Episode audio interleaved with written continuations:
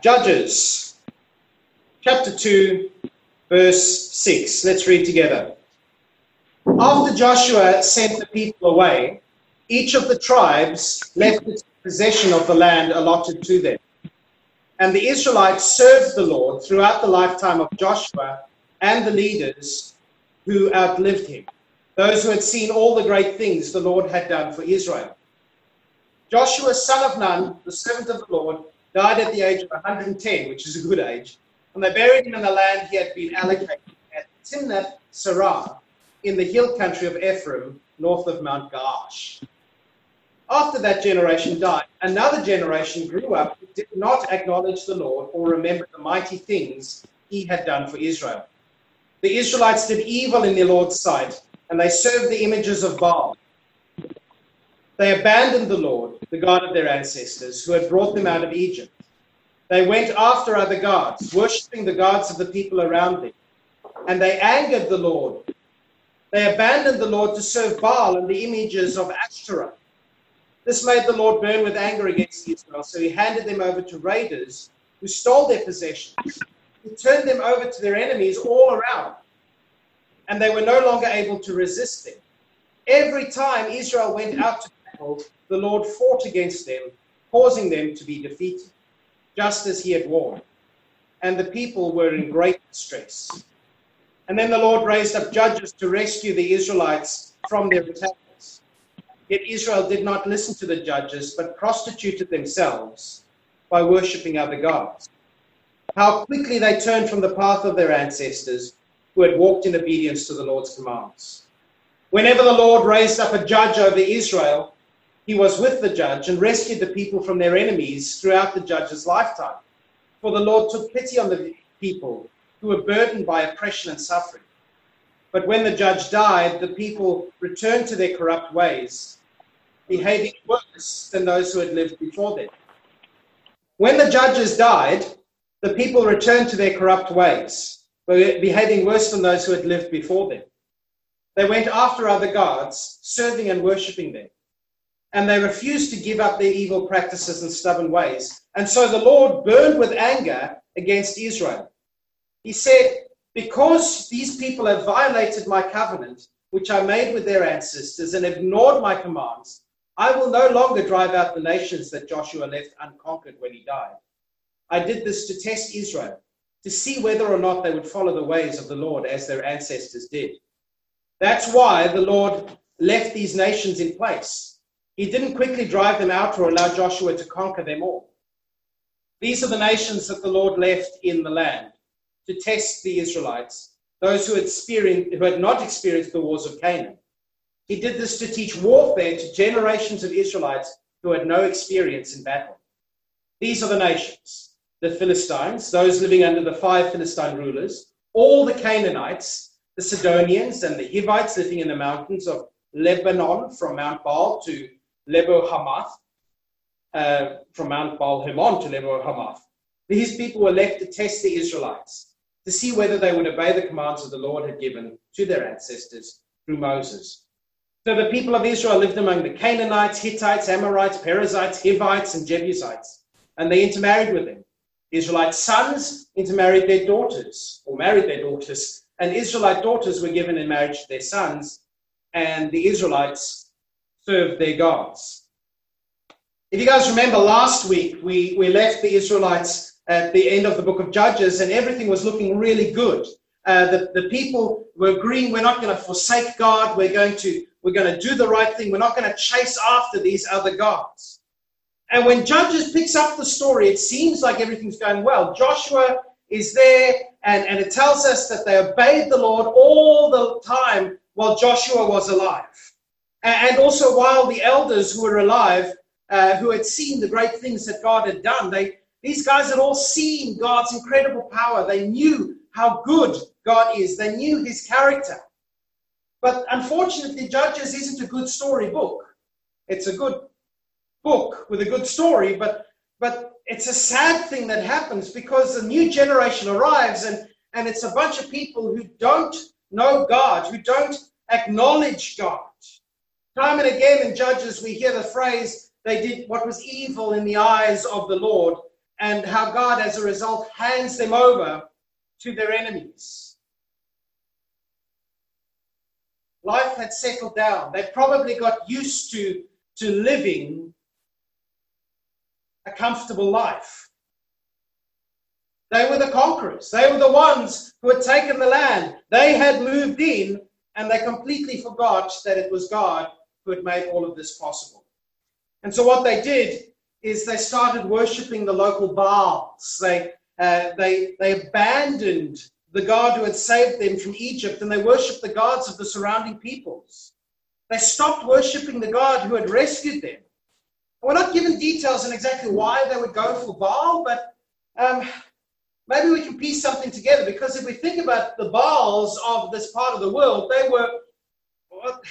This, this was an agricultural society. These, these were people who relied on animals and, and, and plants to grow, and, and the Baals were agricultural kind of gods. Uh, so Baal, literally the god Baal, there were many Baals, but the one called Baal, uh, he was a he was a god responsible for rain, they thought, and and responsible for well for also fertility.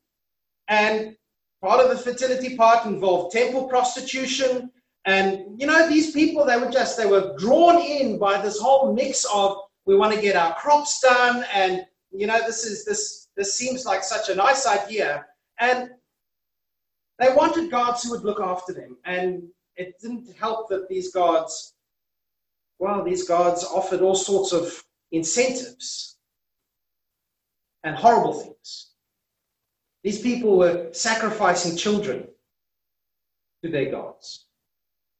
They were mutilating people for their gods. Why did they do this? Because everyone around them was saying, if you make the gods happy, then they will give you what you want. You will be successful. You know, the sad thing is that Israel was meant to be a nation of priests, a, holy nation, a kingdom of priests and they end up by chapter 2 of Judges looking exactly like everyone else.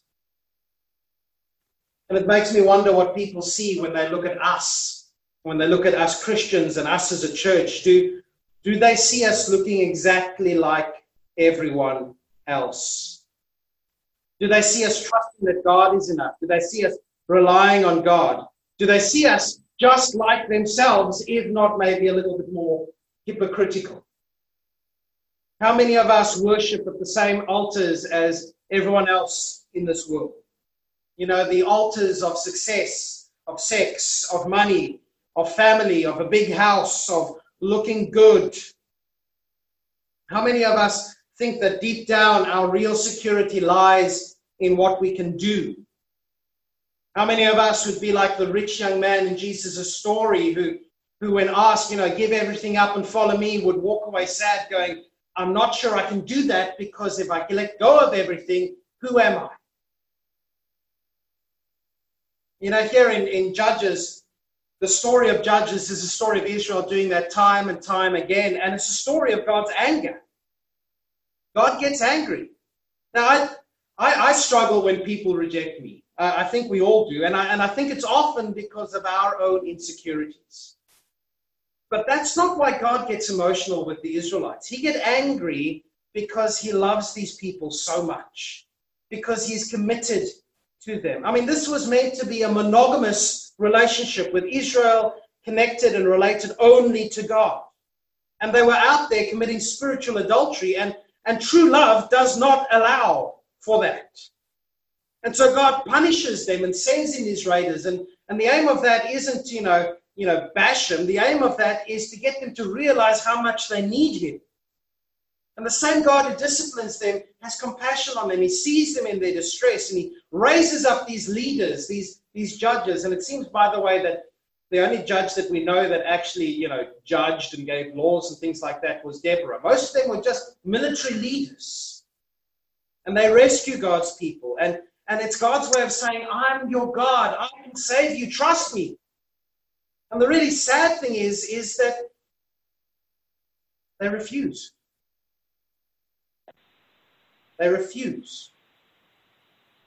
And that suggests to me they made a deliberate choice. We are not going to serve God.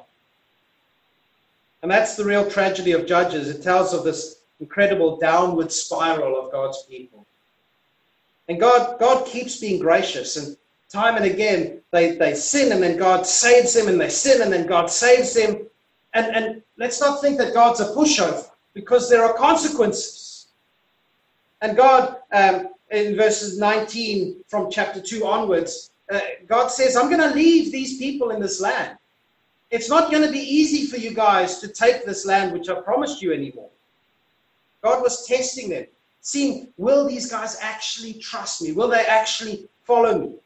And we know God, God doesn't tempt us, but, but God does test us. And when He does, it's, it's about drawing us in and saying, will we trust Him?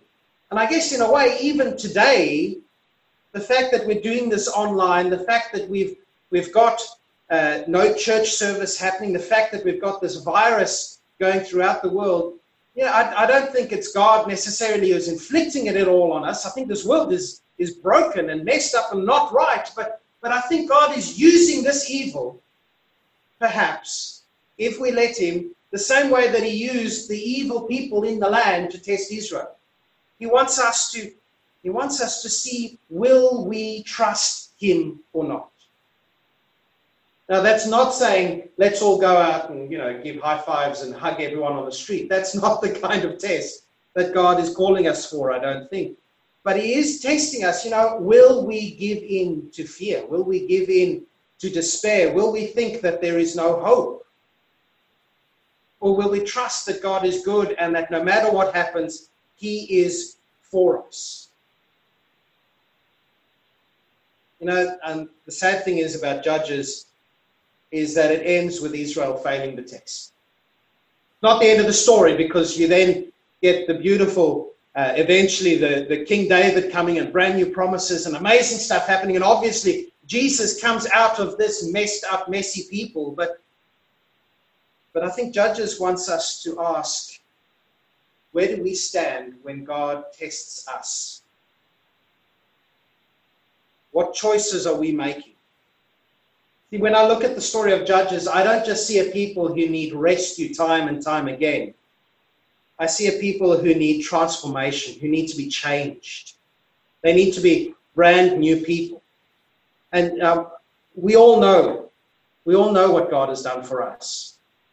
We know that that he died on the cross for us to save us not just from the peoples around us, but to actually save us from sin and death and then to send us to the people around us.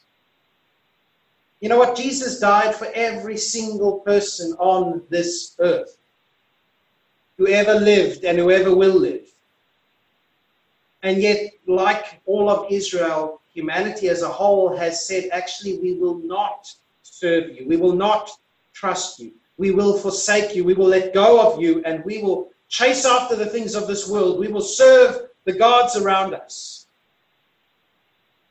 You know, I think that reading Judges and this, this repeated cycle of failure and failure and failure and grace and failure and grace and failure and grace and failure and grace, I think it's meant to make us stop and look at our own lives and go, where am I in all of this? I think it's meant to make us stop and go, where am I choosing to put my trust in God? I think the book of Judges is meant to make us stop and think, will I follow God or not? Will I trust Him or not? Will I serve Him or not? I think it's pointing us to what Paul says in the book of Romans. Romans chapter 12. And I'll just read the first two verses for you. And so, dear brothers and sisters, I plead with you give your bodies to God because of all He has done for you. Let them be a living and holy sacrifice, the kind He will find acceptable. This is truly the way to worship Him. Don't copy the behavior and customs of this world, but let God transform you into a new person by changing the way you think. And then you'll learn to know God's will for you, which is good, pleasing. Let's pray together. Lord Jesus, thank you that your will is good and peaceful. Lord, even in difficult times, you are good. Even in difficult times, you hear your people. Lord, I pray that you would be able to use this current crisis in the country as a test for us. I pray that you would use it as a test which would draw people back to you, that this would not be a time when people wander from you, but a time when people draw closer to you. Lord, I, I pray that even as churches are going online and physical presence is, is diminishing, that this would be a chance for people to want to know you better. Lord Jesus, thank you that you do love us. Lord, we're sorry for the ways that we have in the past, that we have given in and followed the idols of this world. We don't want to be like the Israelites who refused you because we know how good you are and we want to trust you, Jesus, with every single part of who we are. Lord, we offer our lives to you because you are good. Amen. Okay, I'm going to invite Anna Marie up the front to just finish the service up for us.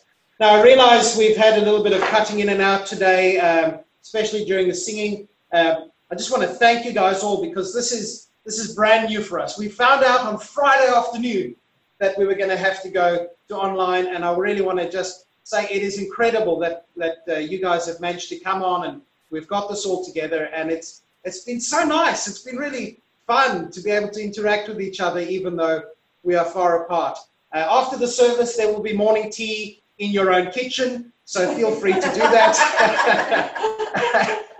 and maybe, you know what, if you're used to talking to someone, why don't you go and make yourself a cup of coffee, pick up your mobile phone, and phone somebody else from church so that you can chat over morning tea?